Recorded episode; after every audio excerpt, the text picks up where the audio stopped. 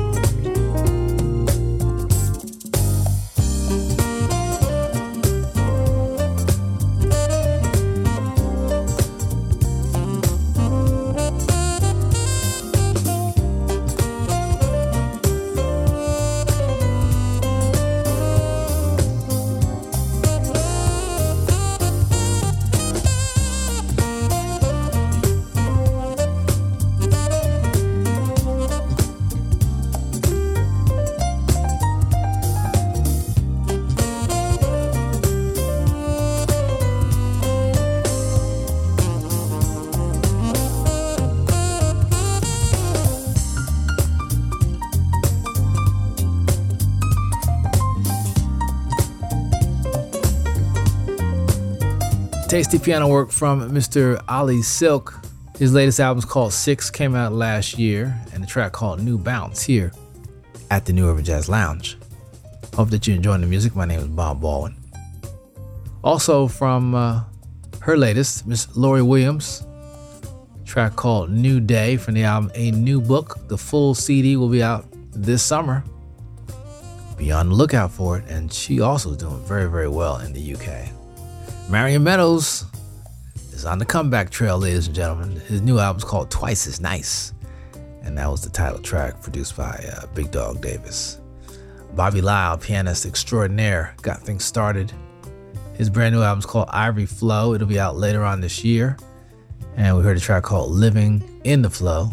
Spoke with Bobby uh, not too long ago and mentioned that he's got some really great players on there, including Marion, as well as uh, Najee and Marcus Miller. So we are looking forward to the latest and greatest from pianist Bobby Lyle. Around the corner, we got a classic record from Bob James with a little new urban jazz twist to it. Something from uh, an album called Blue Note Reimagined, came out last year.